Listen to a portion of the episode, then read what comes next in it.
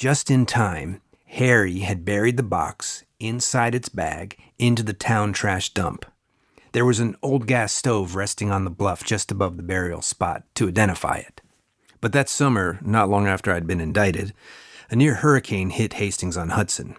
The bluff and its contents collapsed over the roadway and down the slope below it. The stove was blown down and rolled a hundred feet or more from its last position. Harry didn't tell me right away. Not until he spent days and then weeks trying to find the lost box. That was Adam Tracy reading The Doomsday Machine Confessions of a Nuclear War Planner, the 2017 memoir by Daniel Ellsberg, American political activist and former United States military analyst. The lost box he mentions contained documents from the Department of Defense concerning U.S. political and military involvement in Vietnam from 1945 to 1967, widely known as the Pentagon Papers.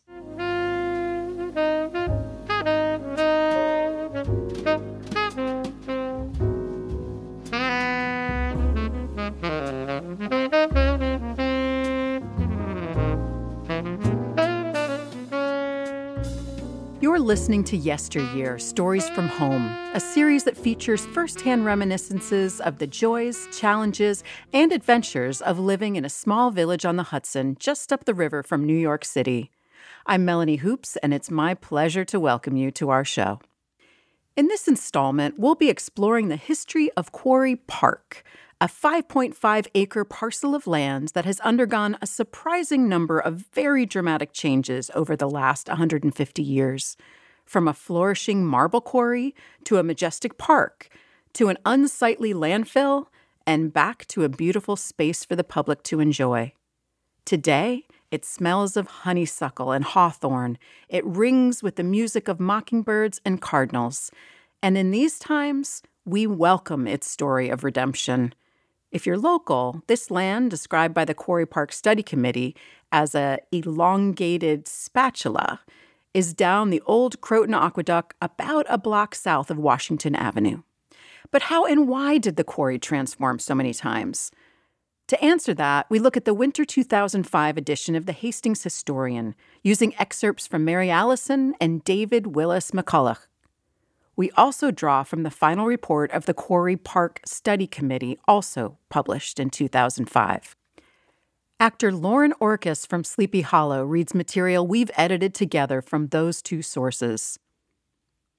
Perhaps the first European sightings of Hastings marble was recorded by Dutch travelers Jasper Danckaerts and Peter Sluyters, who wrote in 1680 We went ashore at a place on the east side of the river where there was a meadow on fire.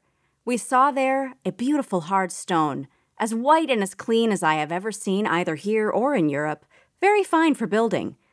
But the actual harvesting of marble wouldn't happen for many years. In 1828, the land was owned by Vanbrugh Livingston, who was the first to quarry white or dolomite marble from it. At that time, Hastings had not yet acquired its name, and the area was sparsely settled, mostly by farmers.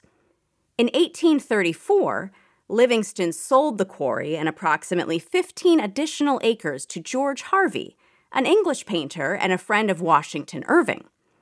Elisha Bloomer, a New York hat maker, leased the quarry from Harvey in 1835 for $250 a year and built an inclined railway straight down to the Hastings Wharf, where the rough stone could be cut into manageable sizes, then loaded and shipped out to projects along the East Coast. In 1838, an architect declared that Harvey's quarry produced, quote, the best Westchester marble. Harvey sold his Hastings property in 1846 to raise money to print a series of engravings of what he called atmospheric views. One of these striking watercolors, Hastings Landing, Palisades Rocks in Shadow, depicts the quarry dock and is now owned by the New York Historical Society. By 1855, the quarry operation had become the Westchester Iron Company and was Hastings' principal industry. The Greek Revival style of architecture, with its marble columns, was popular, and white marble was in great demand. Samuel Warner, the architect of Marble Collegiate Church in New York City, wrote that Hastings stone was chosen because of its whiteness, which was in stark contrast with a darker stone in more general use. Hastings marble was used far and wide for the courthouse in Richmond, Virginia, and for the custom house in Charleston, South Carolina. Locally, portions of Lyndhurst Mansion, as well as several prominent Hastings landmarks such as Flo Ziegfeld's house, formerly on the Burke Estate, the Longview Restaurant, currently the site of the Andrus Retirement Home, and Oakledge on South Broadway are all believed to be made from the quarry stone. For much of this time, the quarry employed 50 and sometimes as many as 100 men. In the latter part of the 1850s, the property changed hands frequently, often between the same parties, in what looks like some form of money laundering.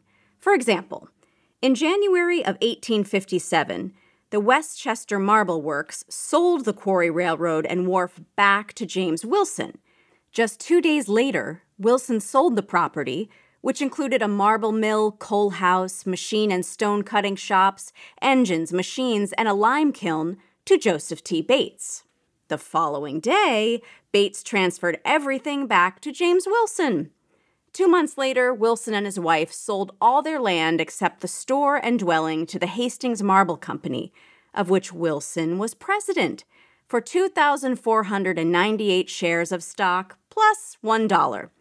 Obviously, financial shenanigans were as commonplace then as now. In 1870, Professor John W. Draper, whose property, including present day Draper Park, abutted the east side of the quarry, filed a suit against the owners of the quarry for damages caused by blasting. The explosions and landslides were a threat to both the neighborhood and the delicate scientific instruments in his laboratories and observatories. The final blow to quarry operations came on March 29, 1871. A portion of the eastern wall collapsed and let loose a rock slide of an estimated 2,000 tons of earth and stone. The Yonkers Statesman reported that nine quarrymen, quote, fled the scene just in time to escape the most shocking death. So sudden was the fall that some of the men did not have time to secure their coats. A four foot high, two and a half foot thick stone wall along the Draper boundary tumbled into the vast hole, as did a wide strip of land. Two months later, on June 9th, the Supreme Court ruled in favor of Draper and ordered a perpetual injunction against further dangerous blasting. Over the ensuing years, the abandoned quarry filled with water and had to be fenced to keep roaming goats from falling in. In 1899, the National Conduit Company purchased the quarry and the railroad. They would use the fresh water for a cooling process, and they laid pipes along the former railroad to transport the water down to the factory on the waterfront. Due to defaults on mortgage payments and a merger, Conduit became the Anaconda Wire and Cable Company in early 1930. By the mid 30s, the property looked as haggard as its checkered history. But Dr. A.C. Langmuir, a chemist and brother of the Nobel Prize winning chemist Irving Langmuir, had a vision for this wild land. He bought the quarry from Anaconda in March of 1936, and the golden age of Quarry Park began. Inspired by Buttes Chaumont, a famous Parisian park that had once itself been an abandoned stone quarry, Langmuir, during the height of the Depression, hired out of work laborers to landscape the old marble quarry. He directed the installation of stone walks, rare plants, benches, a cave or two, and a pond usually described as, quote, bottomless, though in truth about 35 feet, with a rowboat called the Queen Mary. At its completion, Quarry Park was an expensive showplace that was open to the public and frequently used for fundraising events for local charities. A 1936 garden party, sponsored by the Women's Club and the Garden Club, was destined, according to the Hastings News, to quote, go down in the history of Hastings as one of the important events of this summer. After he had beautified the quarry, Dr. Langmuir offered it to a botanical research center, the Boyce Thompson Institute of Yonkers, but the offer was refused. He then tried to give it to the village of Hastings, but it too refused his offer no doubt the trustees felt the problems of maintaining and policing the park would have been too expensive a burden. Then, too, there were the dangers of people falling off the cliffs and drowning in the pond, to say nothing of the stray goat.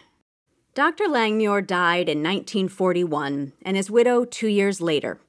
Her will gave Quarry Park to Andrew Ryan, who had been the Langmuirs' chief gardener for many years. He tried to raise chickens there, but the project failed. He then attempted to grow nursery stock, but that venture failed too.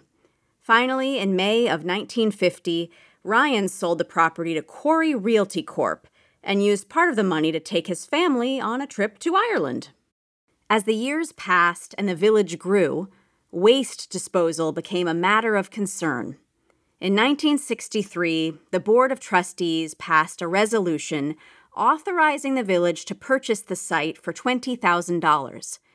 Slowly, the once beautiful quarry filled up with rusty bed springs, tires, discarded mattresses, used stoves, and other detritus until it was almost level with the aqueduct. Thanks, Lauren. What an amazing amount of action that little piece of land has seen. And now we're at the point where Quarry Park hits peak international fame.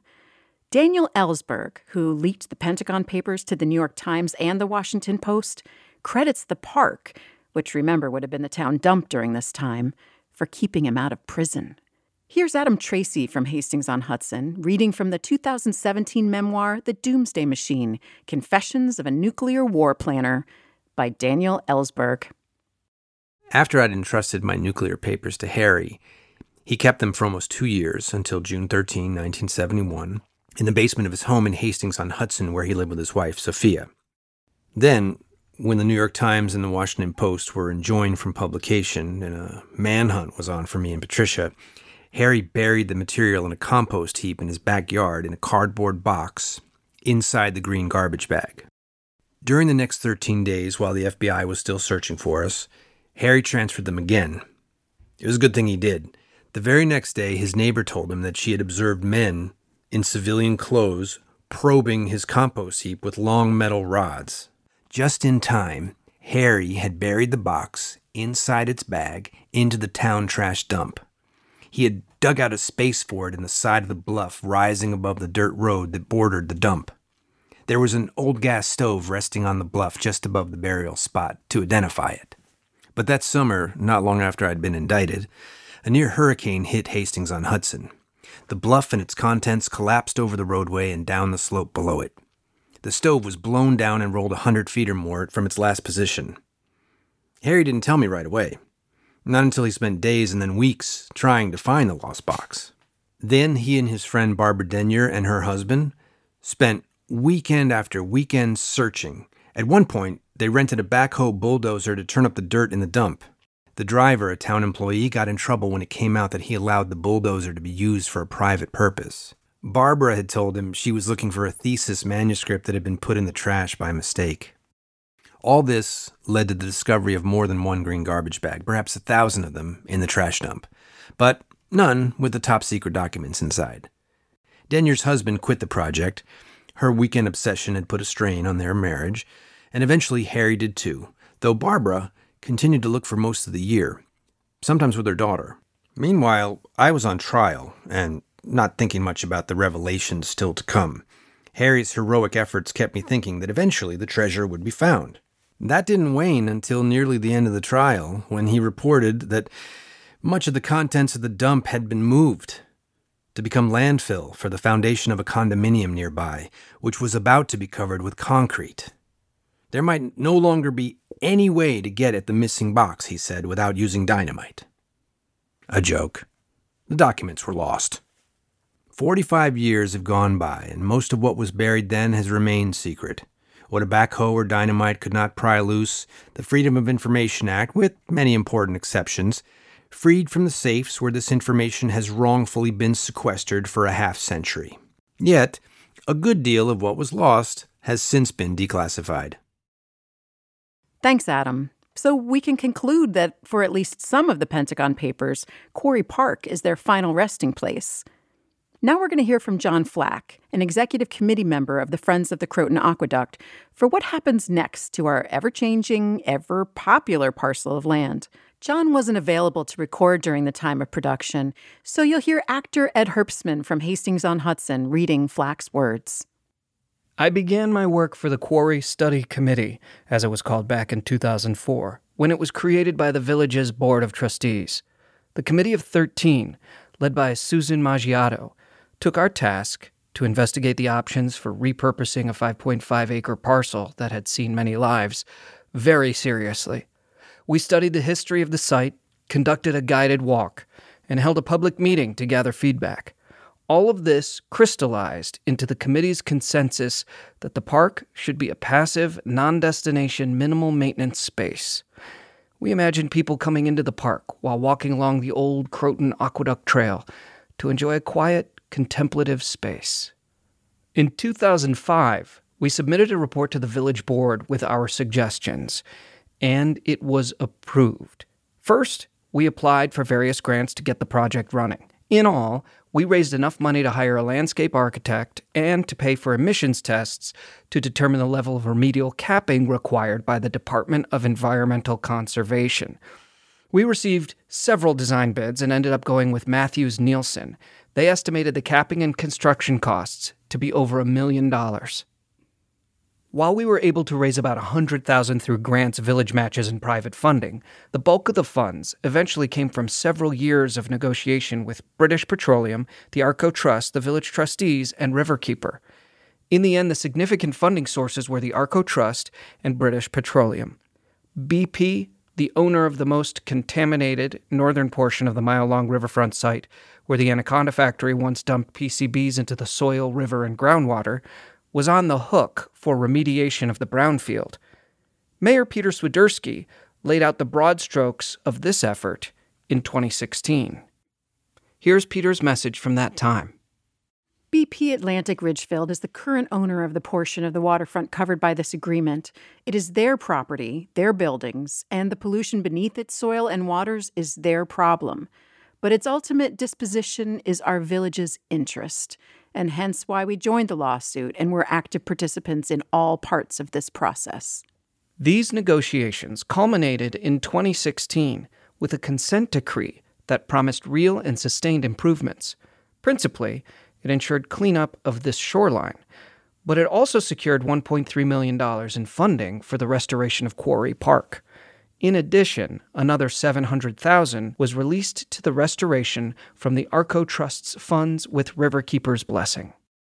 Chris Lomolino, Christine Lenner, and I, the remaining members of the original committee of 13, had been working on this for over a decade.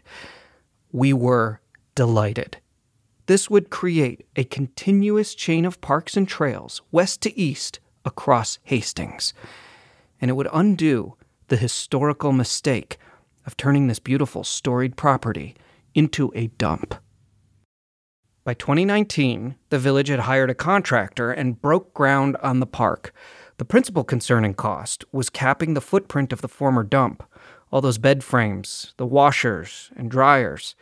There were no emissions coming out. It was the lowest level of remediation required. Still, we had to get it right. There's a special kind of dirt required for such capping. The dirt alone cost around $600,000, and we had to be exacting as we put it down. It was a process of trial and error, but the swales and mounds we have today are in compliance. Once we gain the final approval from the DEC, which is imminent, we can finally declare the park open. But you can go there today. You can sit and gaze out at the views across the Hudson to the Palisades. It's a special place. We hope to clear a path at the top of the marble cliffs so people can have the best view. We might bring some goats in to graze the vegetation off the cliffs to emulate in a mini way the palisades across the river. We'd like to clear some trees from the wooded knoll and revive the existing Langmuir steps up to it. What this space will eventually become? Who knows? It depends on how much it evolves over time. In the future, we might even have a concert in the panhandle of the park. The mayor's husband who plays saxophone, tested the acoustics. He says the sound quality is pretty good.